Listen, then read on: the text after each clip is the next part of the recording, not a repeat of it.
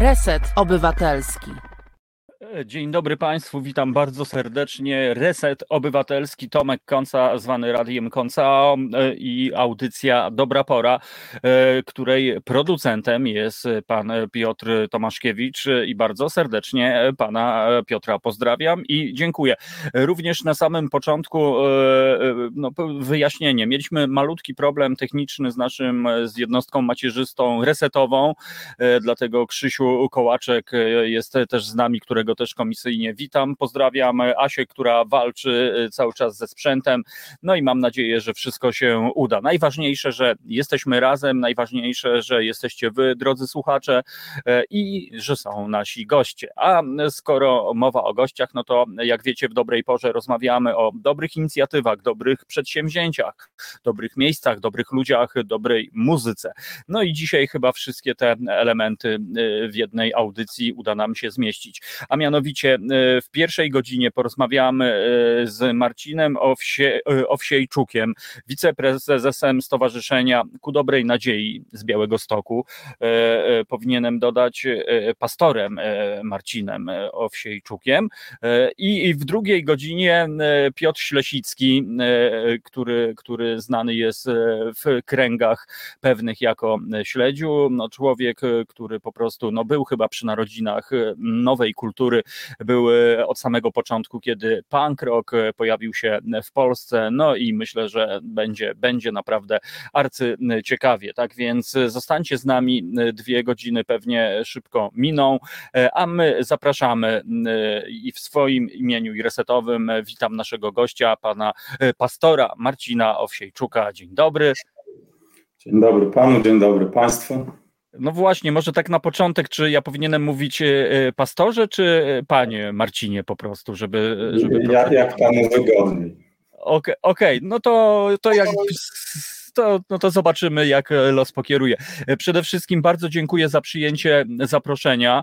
E, ja tylko dodam, drodzy słuchacze, bo pewnie nie wszyscy wiedzą, ale Stowarzyszenie ku Dobrej Nadziei, no to jest niezwykła w sumie inicjatywa, bo kiedy czytałem o waszych dokonaniach, o, o, o tym, co już udało się zrobić i o przylądku, że tak powiem, dobrej nadziei, no to po prostu jestem pod ogromnym wrażeniem. Proszę powiedzieć, kiedy powstało stowarzyszenie i, e, i, i co spowodowało, no właśnie, że skupiliście się e, ku wspieraniu ludzi w kryzysie, w kryzysie bezdomności, w kryzysie biedy, brutalnie mówiąc, w kryzysie po prostu e, braku pracy.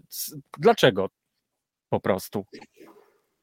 Tak jak Pan e, już wspomniał, jestem pastorem. Dokładnie jestem pastorem, e, czyli takim protestanckim odpowiednikiem księdza, e, dokładnie w kościele chrześcijan baptystów. I nasze stowarzyszenie powstało w 2006 roku, właśnie w łonie tego kościoła, dokładnie w parafii, my to nazywamy zbór, mhm. ale wygodniej myślę w parafii, w parafii białostockiej. I składa się w zasadzie do dzisiaj e, z członków właśnie Kościoła Chrześcijan Baptystów, plus też jest jeszcze jedna pani ze, z Kościoła Zielonoświątkowego w Rzeczypospolitej Polskiej. Także jest to, można powiedzieć, jeśli chodzi o członkostwo, to przedsięwzięcie czysto takie ewangelikalne czy protestanckie a zrodziło się z potrzeby po prostu serca, bo e, stwierdziliśmy mm, jako, jako ta parafia białostocka, ogólnie teraz są już dwie, ja jestem jednym z pastorów drugiej parafii, która się nazywa Droga Zbawienia. Stwierdziliśmy, że my dużo mówimy, tak, głosimy o, o Panu Jezusie, o łasce Bożej, o miłości, czyli dużo mówimy i to też jest ważne, ale mało robimy mało robimy konkretnych rzeczy, żeby pomóc ludziom, a przecież Chrystus, on nie tylko za przeproszeniem gadał, ale też pomagał bardzo praktycznie, karmił głodnych, leczył chorych i to była taka nasza inspiracja, żeby w jakiś praktyczny sposób zacząć wychodzić do społeczeństwa, a zwłaszcza do ludzi, do których rzadko ktoś wychodzi, czyli osób takich najuboższych, e, no i też bezdomnych siłą rzeczy.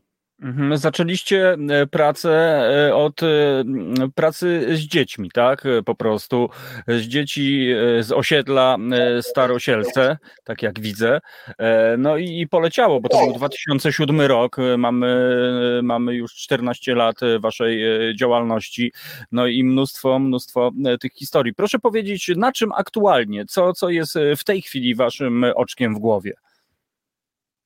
Nasza główna dziedzina działalności to jest właśnie pomaganie osobom w, kryzysie bezdomności e, i w tym celu prowadzimy w Białymstoku przy ulicy Grunwaldzkiej 76 taki duży ośrodek w takim budynku o powierzchni około 900 metrów, gdzie mieszczą się trzy placówki, e, które działają praktycznie non-stop. E, ogrzewalnia, noclegownia i schronisko z usługami opiekuńczymi. I to jest główna dziedzina naszej działalności. Codziennie, w zależności od pory roku, to z tych ośrodków korzysta mm, w taki sposób y, stały, czyli takich stałych mieszkańców mamy, myślę, około 50. I takich dochodzących to dojdzie tam właśnie w zależności od pory roku, to Razem może być do 100 osób tutaj przewinąć się dziennie.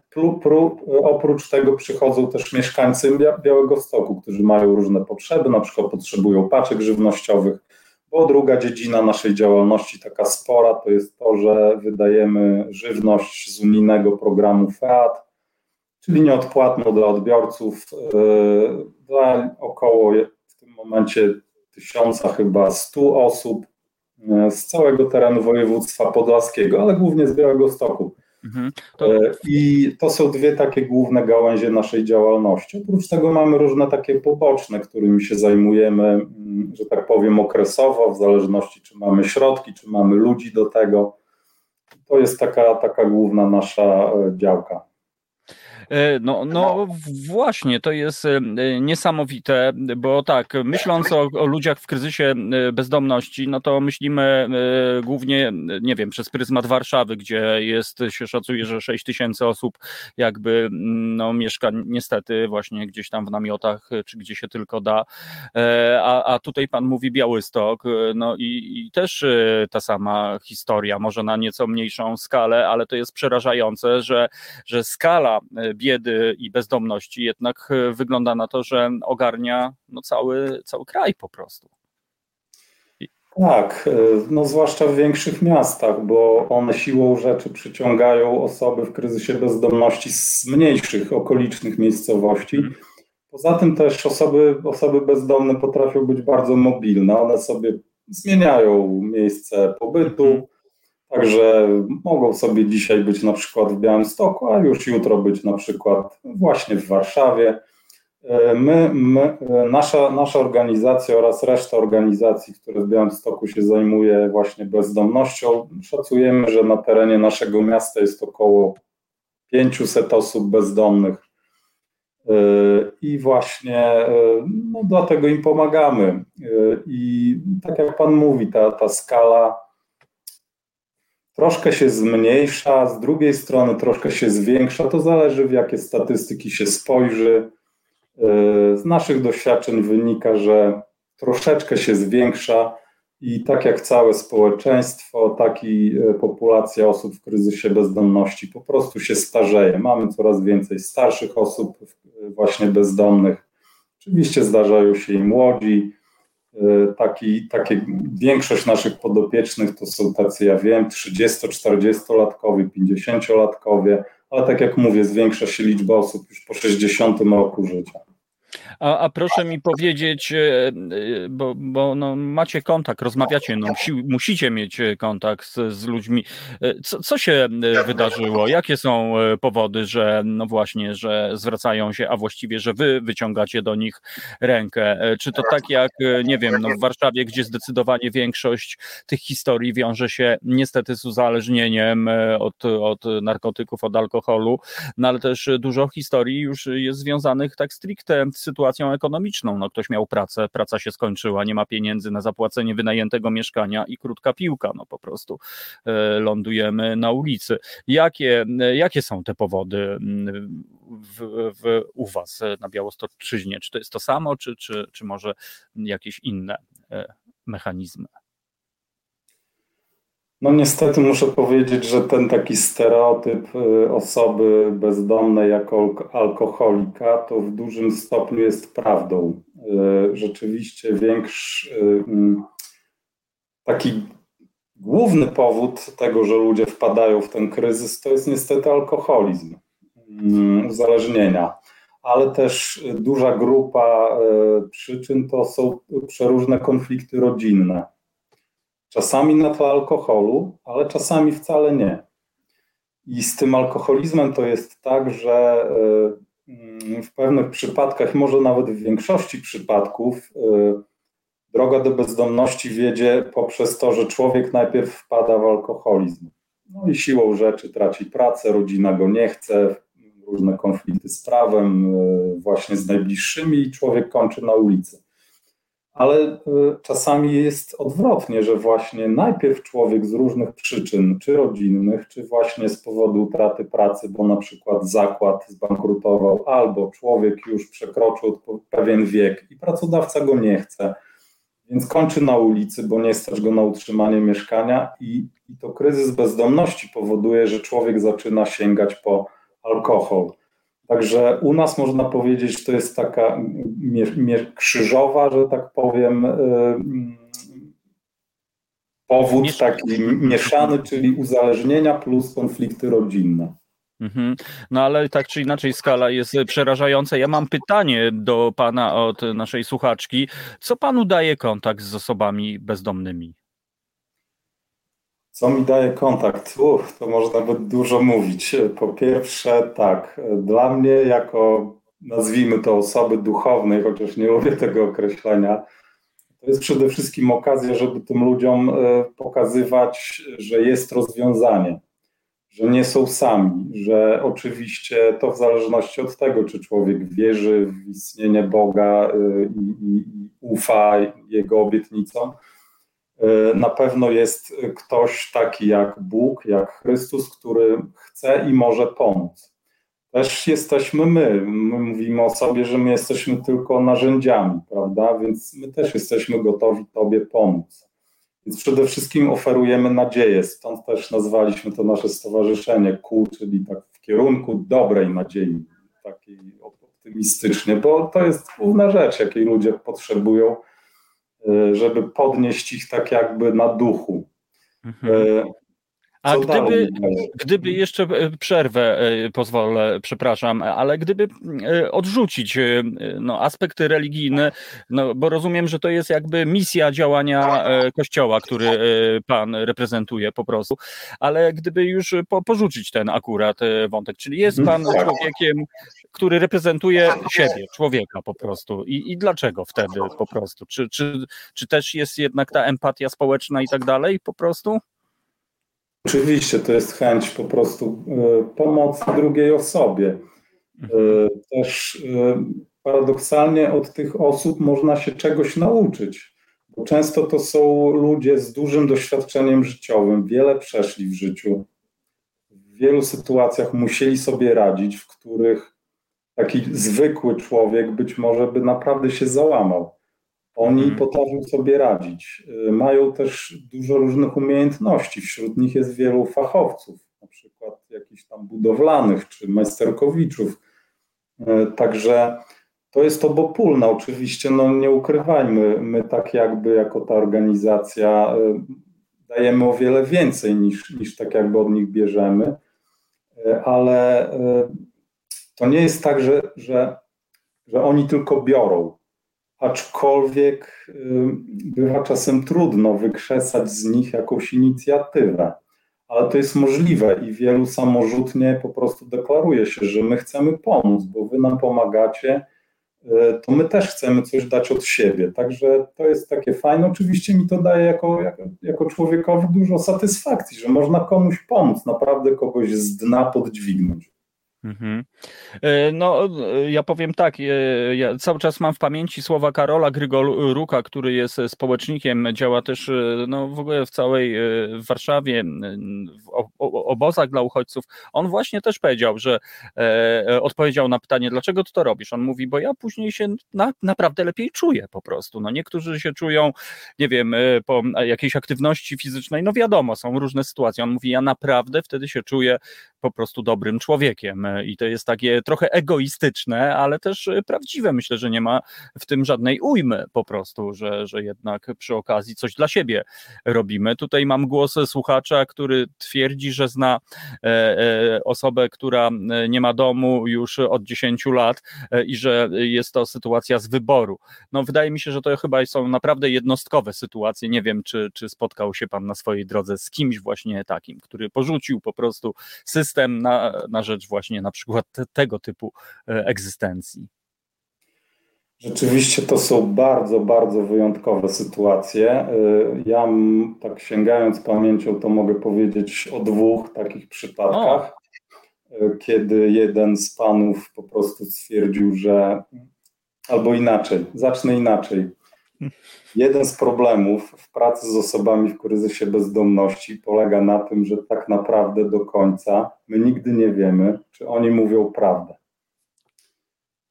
Więc y, oni mogą różne historie opowiadać. Czasem to da się zweryfikować, czasem nie. To zresztą nam, naszym zadaniem nie jest, żeby każdego tu sprawdzać i weryfikować. Po prostu jest ktoś, kto potrzebuje pomocy, pomagamy ale właśnie jeśli chodzi o tych dwóch panów, bo to byli panowie i, i są nadal, to y, jeden, jeden właśnie zdecydował, że nie chce już żyć z małżonką, że woli być bezdomny i po prostu opuścił dom, a był dobrze sytuowanym człowiekiem, przynajmniej z tego, co mówi. I z tego, co udało nam się sprawdzić, rzeczywiście jego małżonka jest jakąś tam, przynajmniej nie wiem jak teraz, ale jeszcze jakiś czas temu była rzeczywiście kierowniczką jednego z banków. Y, I, no ale od lat jest osobą bezdomną, ma dzieci za granicą, ale on, on nie chce wracać. Nie wnikamy dlaczego, tak? No bo to jego prywatna sprawa. I druga sytuacja bardzo podobna, że również człowiek, który pracował korporacji, zajmował się biznesem, ale stwierdził, mam już dość tego wyścigu szczurów. Też jego małżeństwo właściwie się rozpadło z tego powodu, że nie miał czasu dla rodziny, bo, bo, bo dużo pracował. I się rozpadło i on też postanowił, ja muszę wyluzować, muszę się oderwać, muszę zmienić tryb życia. I jest osobą bezdomną czeka teraz na rozwiązanie jakichś tam kwestii spadkowych, być może coś, coś dostanie, jak, jakąś posiadłość, domek i wtedy zapewne od nas wyjedzie. Ale póki co on świadomie mówi, ja jestem z wyboru bezdomny. Mhm. Ale to są dwa przypadki na setki. Na setki tysięcy być może nawet yy, po prostu. Yy, no tak, to historię być może na film akurat yy, taki z dobrym zakończeniem, choćbyśmy chcieli, żeby tych zakończeń było, no, żeby każdy z tych osób, każda z tych osób miała właśnie takie zakończenie. Ja na waszej stronie przeczytałem naprawdę fajne, fajną historię. Pierwszy raz przyznam się, że spotkałem się z takim określeniem przedsiębiorstwa przedsiębiorstwo społeczne po prostu. Co to jest przedsiębiorstwo społeczne? Przedsiębiorstwo społeczne to jest taki twór, e, który może też e, przybrać formę spółki z ograniczoną odpowiedzialnością. I my swego czasu założyliśmy kilka lat temu, tak szumnie nazwaliśmy przedsiębiorstwo społeczne Sukces, spółka ZOO. E, teraz jeszcze mamy wciąż funkcjonuje przedsiębiorstwo społeczne Okienko, spółka ZOO. I zakładaliśmy te przedsiębiorstwa po to, żeby one dawały miejsca pracy osobom właśnie w kryzysie bezdomności, które z tego kryzysu wychodziły. Bo nasz główny cel to jest wyprowadzać ludzi z bezdomności, a nie tylko zapewniać taki dach nad głową, prawda? Więc w tych, w tych przedsiębiorstwach faktycznie przez pewien okres czasu pracowały te osoby bezdomne, ale to jest bardzo trudne, żeby one, żeby, żeby one zachowały regularność, dyscyplinę, jakiś wysoki poziom tej pracy, więc to przedsiębiorstwo Sukces właściwie już od dawna nie, nie funkcjonuje. Jesteśmy w trakcie rozwiązywania go. Mhm. Drugie jeszcze istnieje w zasadzie tak na papierze, ale w przedsiębiorstwie społecznym, przedsiębiorstwo społeczne to jest forma tak zwanego czegoś większego, co się nazywa ekonomia społeczna. O. Czyli, czyli różnoraka działalność, taka nazwijmy to gospodarcza, ale której głównym celem nie jest finansowy zysk, ale właśnie tak jakby pomaganie ludziom, czyli nauczenie pracy albo odnowienie tych umiejętności pracy, danie czegoś na start. I mieliśmy przypadki, że ludzie zaczynali u nas, a później zatrudniali się na otwartym rynku pracy. Także po to to jest. To jest jedno z narzędzi pomocy ludziom w kryzysie. No właśnie, ja, ja jakiś czas temu e, czytałem o mm, takim projekcie w Kanadzie, gdzie 500 osobom e, bezdomnym rozdano 20 tysięcy dolarów. E, I, i, żeby, żeby no właśnie sprawdzić, czy to będzie stereotyp, że zaraz to przepiją, przehulają. No i okazało się, że w zdecydowanej większości te pieniądze posłużyły ludziom, żeby, żeby spłacić długi, żeby po prostu naprawdę, naprawdę próbować godnie żyć. Jak pan sądzi, czy, czy u nas e, coś takiego, czy rzeczywiście te pieniądze to jest ten właśnie problem, e, czy, czy, czy coś innego po prostu? Czy to może być narzędzie, które szybko załatwi e, temat na przykład? Pan co trudne pytanie. Być może to też jest różnica mentalności tej, tej mm -hmm. takiej zachodniej, a, a naszej polskiej. Ja szczerze mówiąc, z naszych doświadczeń wynika, że to byłby zły pomysł. Mhm. Myślę, że gdyby nasi podopieczni taką, taką kwotę dostali, to może jakieś jednostki by pomyślały, o to jest okazja, żeby pomóc sobie. Myślę, mhm. że większość by to niestety, brutalnie mówiąc, przepiła, przebalowała i wróciłaby z powrotem do nas. Mhm. Więc to, to, to myślę bardzo, bardzo indywidualna kwestia. Ale to może właśnie wynikać e, z tego, że no, po prostu nie wiedzą, co, co można z tym zrobić. Być może właśnie ta ekonomia społeczna tutaj mogłaby być e, takim też narzędziem, które otwiera oczy, no, że, że pieniądze można na przykład jakoś, nie wiem, inaczej wykorzystać, kiedy już one na przykład będą po prostu. To na pewno, bo my też jeszcze prowadzimy e, Centrum Integracji Społecznej Żelazna mhm. pod nazwy naszej y, drugiej siedziby. Y, I rzeczywiście w tym Centrum Integracji my ludzi uczymy. Mają zajęcia z psychologiem, z pracownikiem socjalnym, tam z coachem, doradcą zawodowym i też mają zajęcia praktyczne w tam w różnych specjalnościach i też między innymi uczymy y, takich podstaw ekonomii, jak gospodarować budżetem, jak gospodarować finansami, co można mhm. robić, jakie formy działalności można założyć, prowadzić. Ale y, naprawdę ogólnie, jeśli chodzi o środowisko osób w kryzysie bezdomności, trzeba mocno, mocno, mocno się napracować, żeby z grupy, dajmy na to, nie wiem, 50 osób, jedna zechciała coś ze swoim życiem robić. Mhm. A z czego to wynika? Po prostu już z tych takiej rutyny, z takiego przyzwyczajenia, czy może z lenistwa, brutalnie mówiąc, bo czasami też słyszymy taki argument, a bo po prostu jemu się nie chce pracować. Już tutaj by, były propozycje, ale jednak e, nie, no z czego to może wynikać właśnie, że tak trudno po prostu wyrwać e, e, ich z tego, że tak powiem, bagna. E, na pewno, tak jak Pan wspomniał, e, u wielu osób przyczyną jest zwykłe takie przyzwyczajenie się do takiego stylu życia, bo mm, po części w jakimś tam stopniu to by trzeba było jakieś może badania zrobić, na ile do takiego stylu życia przyczynia się nasz system opieki społecznej. Czyli, że osoba dostaje zasiłek co miesiąc, e, ma, ma, ma w ręku kilkaset złotych, i właściwie z tymi pieniędzmi może robić co chce, bo mieszka na przykład u nas, czyli ma, mówiąc wprost, za darmo y, trzy, dwa albo trzy posiłki dziennie, dach nad głową, ciepło, może się wykąpać, wyprać odzież. Za nic nie płaci i ma w ręku kilkaset złotych co miesiąc. Większość naszych podopiecznych, może nie większość, bo już chyba mniejszość, tak sobie myślę, przepija to po prostu. I my, nie tylko my, ale też inne organizacje, bo w Białymstoku Caritas zajmuje się bezdomnością i też taka prawosławna organizacja Eleos, my razem współpracujemy. Y, rozmawialiśmy czasami z pracownikami socjalnymi, dlaczego wydajecie zasiłki, skoro wiecie, że te zasiłki są przepijane. No ale oni tłumaczą, że no takie jest prawo, takie są procedury, ten człowiek ma prawo do tego i my nie mamy tak naprawdę prawa, by mu odmówić. Są jakieś tam oczywiście podobno zapisy, które umożliwiają, e, ale to by trzeba było tam wnikać, na, na ile taki pracownik socjalny korzysta z tych zapisów, e, a na ile nie korzysta. Zazwyczaj większość ludzi, którzy przepija te zasiłki, nadal je otrzymuje. Więc na pewno to im umożliwia taki styl życia, taki bumelancki, nazwijmy to wprost. E, też jest coś takiego w człowieku, że po, dłuższym czasie bycia w jakichś warunkach, po prostu człowiek się dostosowuje. Wielu mhm. naszych podopiecznych zwyczajnie się dostosowało do takiego czegoś, co dla, dla, dla przeciętnego człowieka jest niepojęte. Jak można cały dzień spędzać przed telewizorem, przerywając to wyjściem na papierosa? Mhm. Szok, e, ale wielu naszych podopiecznych tak funkcjonuje.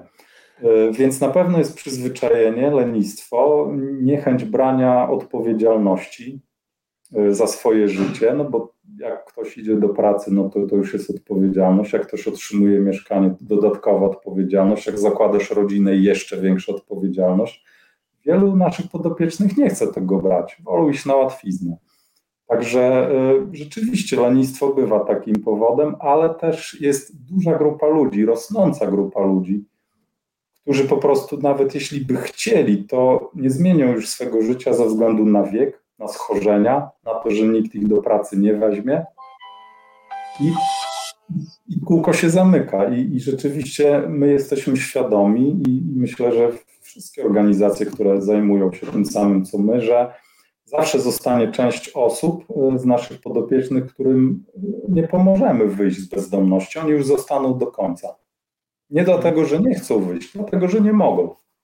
Mhm. No to jest w sumie smutna, smutna diagnoza, co tutaj dużo e, ukrywać. E, I ja jestem trochę zaskoczony, bo e, no nie wiem, jak ja bym zareagował e, jako zwykły taki przeciętny człowiek, który, no powiedzmy, angażuje się, stara się pomagać, ale widzisz, że rzeczywiście to jest to branie, tylko i wyłączne, wyłącznie branie. No to jest takie demotywacyjne, że tak powiem, dla tej strony pomocowej, no po prostu. I co wtedy robić? Czy przymykamy oczy i po prostu już do końca życia oni będą dostawali ten garnusz że tak powiem, pożywienia, będą mieli schronienie. No właśnie, co, co to zrobić? Bo z jednej strony to też z punktu widzenia takiego obywatelskiego, społecznego, to wcale nie jest dobra sytuacja, e, moim zdaniem. Coś takiego. Tak, w pewnym stopniu na pewno, ale e, z perspektywy takiej czysto formalistycznej, prawnej, my jako organizacja pozarządowa, my po prostu pomagamy gminie wypełniać jej ustawowy obowiązek, jeden z ustawowych obowiązków, który polega na tym, że gmina ma osobom bezdomnym zapewnić schronienie, pożywienie i tak. Więc my na to dostajemy co roku odpowiednią pulę, odpowiednią, to tam może nie odpowiednią, ale jakąś pulę pieniędzy, i nam się po prostu płaci, żebyśmy zapewniali osobom w kryzysie bezdomności właśnie to, czyli dach nad głową, pożywienie i, tak czyli, tak czyli go, godne warunki, y, y, godne warunki. Dokładnie, dokładnie. Więc w pewnym sensie, tak formalnie rzecz biorąc, nam nie powinno, nam, nam nie powinno na niczym więcej zależeć. Państwo mhm. płaci, y, bo no państwo tak. ma taki obowiązek, my państwu pomagamy i, i już ale my oczywiście chcemy zachęcać tych ludzi, żeby, żeby nie żyli w ten sposób I, i często o tym z nimi rozmawiamy, że zobacz, ktoś uczciwie pracuje, płaci na ciebie podatki, a ty jesteś młody i nie chcesz iść do pracy. Jak to wygląda? Y, I niektórzy biorą to sobie do serca, niektórzy nie. Y, I my tak jakby no, nie robimy wtedy presji, że słuchaj, jak będziesz darmozjadem, to my cię wyrzucimy. No nie, bo nie mamy takiego mhm. prawa. My bierzemy pieniądze, żeby zapewniać dach nad głową, nawet takim osobom. Yy, więc tak to wygląda, taka jest proza, proza życia, rzeczywistość, ale oczywiście wszystkie organizacje, myślę, no nasza na pewno robi wszystko, żeby, żeby jak najwięcej z tych osób zachęcić do do powrotu do, do, do, tej normalności, tak? do tego, żeby poszli do pracy, stali się produktywnymi obywatelami, którzy nie tylko właśnie biorą, ale też dają. I w niektórych przypadkach to się udaje, bo można powiedzieć, że jako od 2007 roku się zajmujemy pomocą tym, tym, tym osobom, to kilkadziesiąt osób na pewno wyszło z bezdomności. Mhm. A czy to jest tak, Y, y, że te osoby, które właśnie, no, no myślę, że każda y, osoba w ogóle, nawet jedna to już jest w ogóle wartość, że się udało, bo to nie ma co nie relatywizować, czy tam 100 czy 500, bo, bo nawet o jedno życie trzeba walczyć po prostu.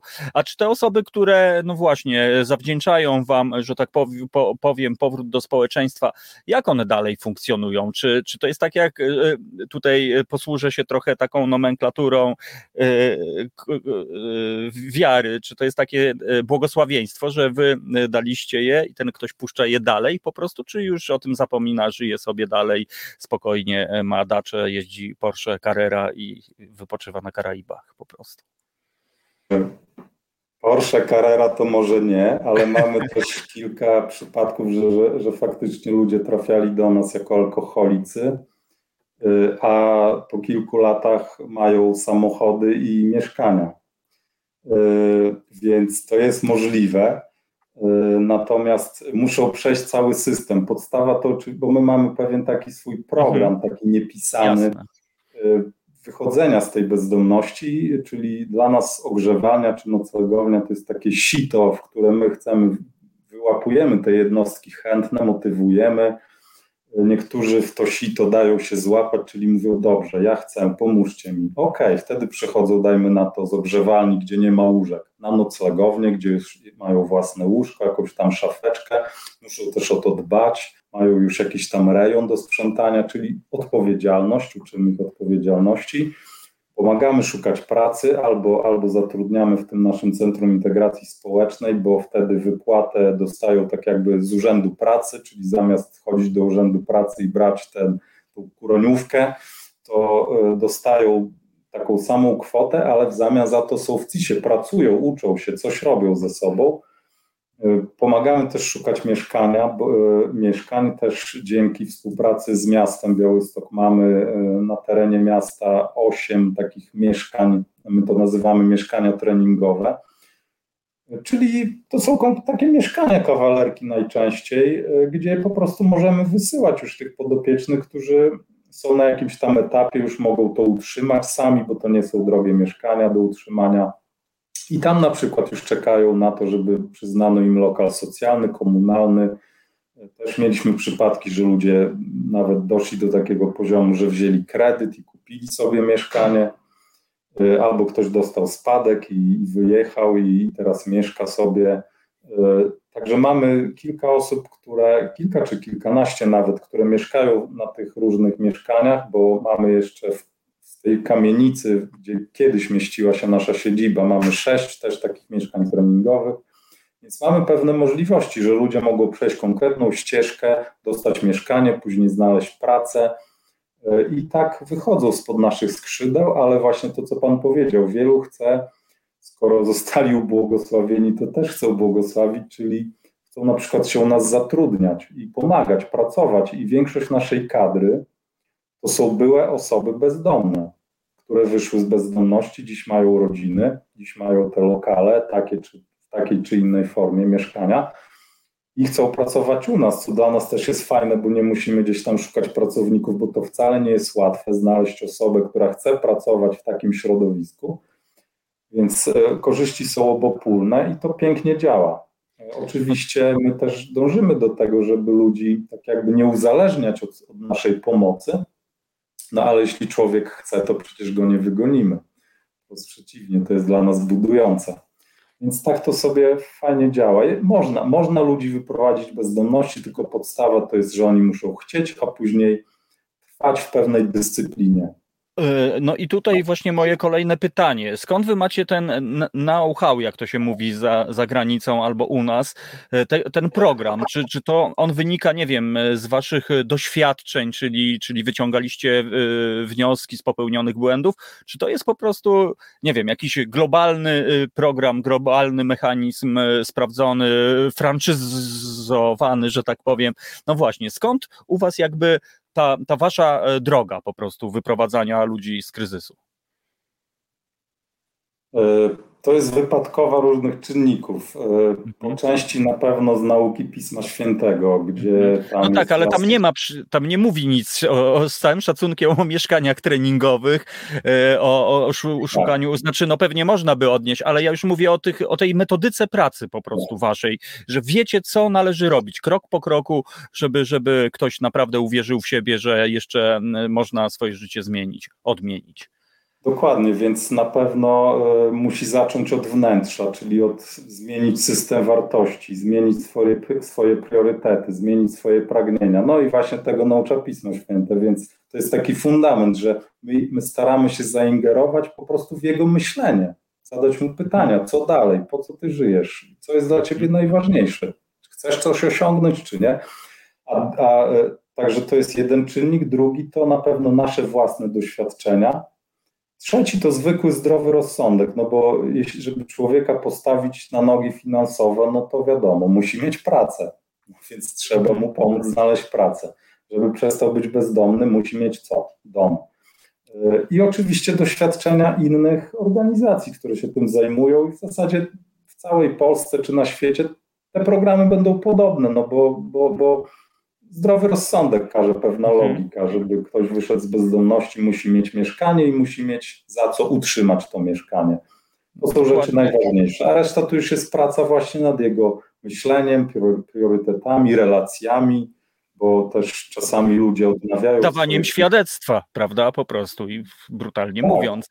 A, a, proszę powiedzieć, bo e, jak właśnie wygląda kwestia i proces e, w cudzysłowie załatwiania pracy? No bo e, no, ja sobie potrafię wyobrazić, że przedsiębiorca, pracodawca, no może mm, z niechęcią, z obawą patrzeć na osobę, no, która no, nie wiadomo gdzie mieszka i tak dalej, i tak dalej, czyli musi jednak wykazać się jakimś tam zaufaniem jak to u Was wygląda? Czy macie e, jakiś przetarty szlak, macie współpracujących e, firmy, przedsiębiorstwa? Nie wiem. Jak szukacie jednym słowem pracy właśnie dla Waszych podopiecznych? E, tak jak już wspomniałem, to w wielu przypadkach to my jesteśmy tym pracodawcą dzięki Aha. różnym dotacjom, ale też druga rzecz to mówimy, słuchaj, a czemu my mamy za ciebie szukać tobie pracy? O. Właśnie. pracy jest mnóstwo ogłoszeń, y, proszę bardzo. Więc to jest druga taka forma, czyli zachęcamy, szukaj, jeśli chcesz, to znajdziesz. Y, trzecia rzecz, robota jest, no po prostu. Dokładnie, dokładnie. Zwłaszcza, że większość osób w kryzysie bezdomności to są osoby takie, no mówiąc wprost, wykwalifikowane raczej do pracy takiej fizycznej, mm. budowy i tak dalej, a tego jest mnóstwo. Y, więc wypychamy ich niejako, żeby szukali. Część naszych podopiecznych sama po prostu, zwłaszcza młodych, idzie i szuka, bo jest wiosna, lato, jest sezon, można zarobić. Sami idą, nie trzeba, hmm. nie trzeba im mówić. E, a części podopiecznych rzeczywiście, e, części, część podopiecznych zatrudniamy w tym Centrum Integracji Społecznej, to jest jakaś namiastka takiej pracy, e, a jakie, jakaś tam część pomagamy im gdzieś tam, dzwonimy po różnych firmach, czy, czy sami znajdujemy ogłoszenie i podsuwamy, o proszę, zobacz tutaj, może spróbuj, zadzwoń. I tak to się jakoś kręci. Y, tylko tak jak mówię, y, to, to jest na pewno, to nie jest tyle osób, ile byśmy marzyli, ale no to taka jest specyfika pracy z osobami w kryzysie bezdomności. No a no, no, więc właśnie, no cóż, no pe pewnych historii, no jeżeli ktoś będzie zblokowany i nie będzie chciał, no to na siłę przecież absolutnie, absolutnie się nie da. Można wtedy rzeczywiście no jedynie zapewnić tę namiastkę godnego życia. E, Pani Marcinie, a proszę opowiedzieć e, o, o budowie krainy dobrej nadziei po prostu. A tak, to jest nasze takie kolejne marzenie, e, bo tak, tak patrzymy, że e, chcemy stworzyć takie jakby ostatnie ogniwo, które by domykało nam ten, ten system pomocy, który mamy, bo mamy sporą ofertę dla osób, które jeszcze są w stanie wyjść z bezdomności, ale tak jak już mówiłem, powiększa się grono osób, które ze względu na wiek albo schorzenia no niestety nie wyjdą z tej bezdomności. Też jest takie e, niepokojące, że sporo osób y, ze schorzeniami psychicznymi do nas trafia. To już w ogóle jest wtedy, nie ma o czym mówić. Ten człowiek nie poradzi sobie sam, on potrzebuje opieki. Tam nie ma, nie ma co mówić, że on jakąś pracę znajdzie, czy coś sam zrobi. Mu trzeba pomagać. Więc y, mamy, mamy ogrzewanie, mamy noclegownię i schronisko z usługami opiekuńczymi, gdzie właśnie zajmujemy się osobami, które już są albo w takim wieku, albo w takim stanie zdrowia, typu na przykład bez kończyn na wózkach, albo prawie obłożnie już chore, że one tylko takie, tak, taka placówka im tylko daje nadzieję, nic więcej. Więc chcemy jeszcze stworzyć taki nowoczesny, duży dom opieki, albo schronisko, jak zwał, tak zwał, właśnie w tej krainie dobrej nadziei, czyli w tej miejscowości Kościółki, gdzie rzeczywiście chcemy wybudować to, żeby, y, żeby to działało, żeby tam kierować osoby, bo będzie ich coraz więcej, starsze, niedołężne, skorowane, by tam miały miejsce po prostu godnego, że tak powiem, dotrwania do końca swoich dni, bez obawy, mhm. że będą na ulicy. Mhm, albo że zostanę same sobie. Ja, ja tutaj teraz y, przywołuję, y, nie wiem, czy pan y, spotkał się z inicjatywą, z budową ośrodka Farma Dobrej Woli po prostu.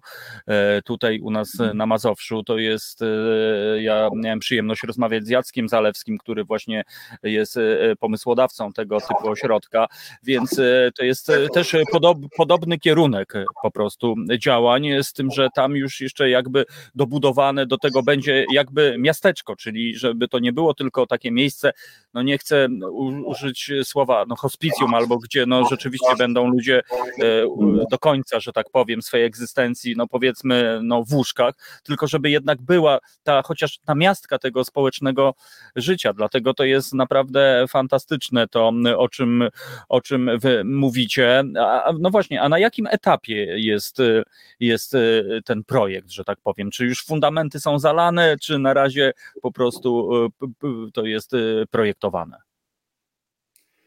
E, trzeba zacząć od tego, że my, my, finanse na zakup tej działki, na której ma powstać ten, ten dom opieki docelowy, mm, dostaliśmy z Narodowego Instytutu Wolności i za to kupiliśmy prawie 4 hektary ziemi, pięknie położonej. I na razie tam stoi, bo na, tym do, na, te, na tej działce stał domek taki jednorodzinny i na razie go remontujemy i tam na pewno już będą mogli mieszkać ludzie. Więc jesteśmy na etapie remontu tego domku, a też z, z innych źródeł pozyskaliśmy środki na to, że zakupiliśmy trzy domki holenderskie, takie, takie na kółkach. Mhm. I tam też będą już mogli zamieszkać jacyś nasi, nasi podopieczni. E, też zbudowaliśmy niedawno e, taką na razie prowizoryczną zagrodę dla kóz. Mamy już trzy kozy, dostaliśmy za darmo od ludzi dobrej woli. E, chcemy zbudować też kurnik, powstaną szklarnie, już tam powoli się tworzą, ogródki, folie, więc to też będzie takie miejsce, gdzie ci nasi podopieczni nie tylko będą, tak jak on powiedział, leżeć w łóżkach, ale będą mogli wyjść, uprawiać tą ziemię, tam zajmować się tymi zwierzątkami więc na razie to jest na tym etapie, natomiast jeśli chodzi o sam ten dom opieki, nowoczesny, wielki, to zbieramy pieniądze po prostu. Potrzeba nam ponad 17 milionów złotych, dlatego prowadzimy zbiórkę. Yy, no i cóż, zobaczymy, jak to się potoczy. Jesteśmy pełni nadziei. No e, dokładnie w końcu ku dobrej nadziei, no bo nie może być w ogóle e, inaczej. A e, jeszcze, jeszcze muszę spytać, bo jest jedna historia, która mnie bardzo zaciekawiła. Kawiarnia w Starym Kinie po prostu. Co to jest takiego? Kawiarnia w Starym Kinie. To, to jest kawiarnia, mhm. w której też pracowały osoby w kryzysie bezdomności z różnymi tam problemami życiowymi. Mówię pracowały, bo niestety pandemia zrobiła swoje i e, no to nam po prostu na razie zbankrutowało, jest zamknięte. Zresztą tak szczerze mówiąc, my i tak w większości czasu to dopłacaliśmy do tej działalności, bo nam chodziło, żeby te osoby po prostu uczyły się. Nie było tam jakiegoś mnóstwa klientów, ale za to dużo organizacji pozarządowych z terenu miasta korzystało z tej kawiarni, żeby organizować tam swoje spotkania. Więc ta kawiarnia to też była jedna z form tej ekonomii społecznej, mhm. gdzie rzeczywiście te osoby w kryzysie życiowym uczyły się pracować, pracowały, zarabiały tam jakieś pieniążki, no ale tak jak mówię, obecnie to stoi w miejscu, jest zamknięte, ale może za jakiś czas, jak wszystko się dobrze ułoży, znajdziemy też ludzi do obsługi tego, może znów to uruchomimy. A nazwa się wzięła stąd, że to jest, to było, czy, czy jest, istnieje w budynku po dawnym kinie, a z kolei ten budynek przed wojną należał do takiej protestanckiej misji, która zajmowała się pracą wśród Żydów. No, czyli jest jakaś, e, jak, ta praca cały czas się e, przewija, praca u podstaw, e, dodajmy. Panie Marcinie, spotkał Pan pewnie mnóstwo życiorysów, pewnie z tych Pana doświadczeń, z tych rozmów, z tych historii można by no pewnie nie jeden film, e, scenariusz filmowy pewnie napisać i pewnie byłby to film taki międzygatunkowy, no, że pewnie i dramat, i, i kryminał, e, i horror być może momentami. Czy ma pan jakąś taką szczególną historię, szcz szczególną spotkanie, które pan zapamiętał? Wie pan co, w sumie, w sumie to nie, bo y, też Kwestia polega na tym, że te osoby wcale niezbyt chętnie się otwierają. Mhm. Nie jest tak, że one bardzo chętnie tam opowiadają swoje życiorysy i tak dalej. Więc nie mam jakiejś takiej uderzającej historii, mhm. która mi się wryła w pamięć, że pamiętam do dziś. Bo y, one też są często podobne. No, y, to co, to, co już mówiłem, konflikty rodzinne, alkohol, albo no tak. utrata pracy, albo wypadek jakiś, który sprawił, że człowiek nie może pracować. No i tak się toczyły te losy dramatycznie. Także, także takiej jakiejś szczególnej historii to, to, to nie ma. Ale najważniejsze, że są te happy endy, że jednak to jest, tak. że macie listę, długą listę tych e, historii, które jednak e, no, udało się dzięki waszej ogromnej pomocy po prostu, no, jak to się mówi, wyprostować. No, a może się odnaleźć, a może się podnieść, no bo przecież e, gubienie się i upadanie też jest rzeczą, rzeczą ludzką e, najzwyczajniej i czasami po prostu mamy siły, żeby samemu się podnieść, a czasami no po prostu czekamy na tę pomoc. E, a, a ja ze swojego doświadczenia wiem, że ci, którzy najczęściej potrzebują e, tej pomocy, oni są cisi e, i, i po prostu trudno im nawet wyartykułować tę pomoc, więc trzeba mieć oczy, czujne serce po prostu, no i się chyba nie bać, bo, bo to też jest umiejętność, żeby wyjść poza swoją strefę komfortu i iść do kogoś, no po prostu, no bo trzeba wiedzieć, jak zagadać. Czasami przecież też mamy emocje, ktoś się rozkleja, i tak dalej, i tak dalej. No to jest naprawdę smutna historia. Dla mnie osobiście uważam, że to jest powód do wstydu dla naszego państwa, że w XXI wieku są ludzie bezdomni, że są ludzie głodni, po prostu, no to, to jest dla mnie po prostu niepojęte.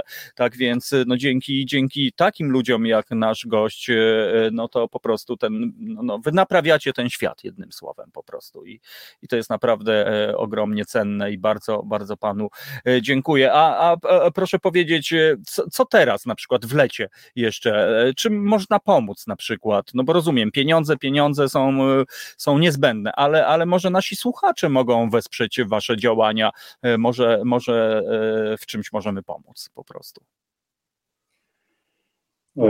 Pan mówi, że pieniądze nie są najważniejsze. Znaczy nie, no są, są, tylko że czasami jest tak, że no, możemy inaczej próbować pomóc, no bo wiadomo, nie wszystkim się ja przelewa. To tak, mieszkańcy Białego Stoku bardzo nam pomagają. Praktycznie nie ma dnia, kiedy my nie otrzymamy jakiegoś, jakiejś darowizny, czy to żywność, czy ubrania. Y, też dzięki współpracy z Bankiem Żywności otrzymujemy y, żywność taką krótkoterminową ze sklepów mhm. różnych. Y, więc można powiedzieć, ta społeczność lokalna białostocka dobrze się o nas troszczy. Więc jeśli chodzi o, o resztę naszego kraju, to rzeczywiście, jeśli mogę zaapelować, to drodzy Państwo, wpłacajcie na krainę dobrej nadziei. O tak, to będzie najlepsza pomoc. No dobrze. E, bardzo, bardzo dziękuję e, Panie Marcinie za to spotkanie. Trzymamy kciuki e, i, i, bądźmy po prostu w kontakcie. No, ku dobrej nadziei niech to wszystko hula. Wielkie dzięki za to, co robicie.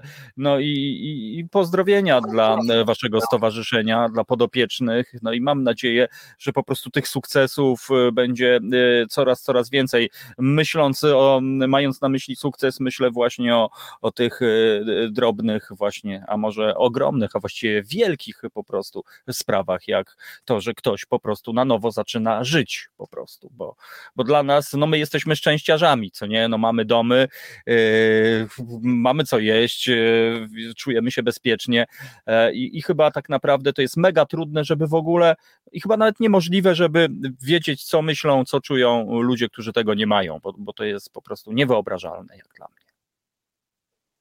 Tak, na pewno to jest trochę inna rzeczywistość, inny świat, y, ale y, nie chcę oczywiście tu kończyć jakimś takim akcentem negatywnym, ale czasami od bezdomności niewiele dzieli. Wystarczy wypadek. O to chodzi. Wystarczy pożar. O to chodzi. Wystarczy utrata pracy i jeśli człowiek odpowiednio tak jakby nie zajmie się swoimi emocjami, swoją reakcją na kryzys, to prosta droga do bezdomności, ale no, na szczęście to chyba tak no trzeba, trzeba być czujnym i, i, trzeba po prostu no, próbować pomóc za wszelką cenę, no bo państwo najczęściej zostawia to powiedzmy systemowi, który no szwankuje moim zdaniem, ale takie jak pan mówi, no ja też mam w pamięci rozmowę za nią Jastrzębską z Fundacji Fortior z medyków na ulicy w Warszawie, która powiedziała, że do bezdomności wystarczy jedna zła decyzja po prostu. Naprawdę, jedna zła decyzja i świat po prostu jest do góry nogami. Bardzo dziękuję panie Marcinie, to była ogromna przyjemność i, i zaszczyt móc e, porozmawiać. Marcin Owsiejczuk, e, Stowarzyszenie Ku Dobrej Nadziei był naszym gościem. Bardzo dziękuję. Do usłyszenia. Również bardzo dziękuję za tą rozmowę. Pozdrawiam serdecznie wszystkich słuchaczy i pana. Dziękuję serdecznie. Bardzo dziękuję, wszystkiego dobrego. Tak więc, e, no właśnie, i, i, przeleciała nam e, pierwsza godzina naszego programu. No jestem naprawdę pod, e, pod wrażeniem, że, że można, można działać, można robić konkretną, wymierną pomoc. I, I właśnie, do tej pory byliśmy przyzwyczajeni, rozmawialiśmy o akcjach pomocowych, przedsięwzięciach i, i wszystkim tym, co związane jest właśnie z pomocą ludziom w kryzysie bezdomności w Warszawie. No a proszę bardzo, okazuje się Białystok, pewnie każde inne miasto ma te e, same problemy, tylko no nie wiadomo, czy w tych miastach są tacy ludzie jak e, pan Marcin i jego, że tak powiem, e, ludzie. Szacunek gość, dla, dla gościa i ludziom w jego otoczeniu wysyła Piotrek Strychalski. No ja myślę, Piotrek, że czujemy absolutnie dokładnie to samo. No wielki, wielki szacun i kiedyś chciałbym właśnie zarówno E, e, odwiedzić farmę dobrej e, woli i być może właśnie przylądek dobrej nadziei, że tak powiem. Reset Obywatelski, kochani, no to o rety, nie było przerwy muzycznej. Marcin Celiński zabije mnie nożem, więc teraz będzie przerwa muzyczna i za chwilę, moi drodzy, przenosimy się do podróży w czasie i spotkanie z naszym kolejnym gościem, z Piotrem Ślesickim, o którym Paweł Kellner świetnej pamięci napisał, że był pierwszym polskim pankowcem. Tak więc będzie okazja, żeby to zweryfikować. E, no to ja poproszę Asię, która nam się objawiła e, e, i, i żeby nam Asia coś zagrała. No i dodam tylko, że to jest reset obywatelski, że to jest dobra pora, a ja nazywam się zwykły Tomek Konca. Słuchasz Resetu Obywatelskiego. Reset Obywatelski działa dzięki Twojemu wsparciu. Znajdź nas na zrzutka.pl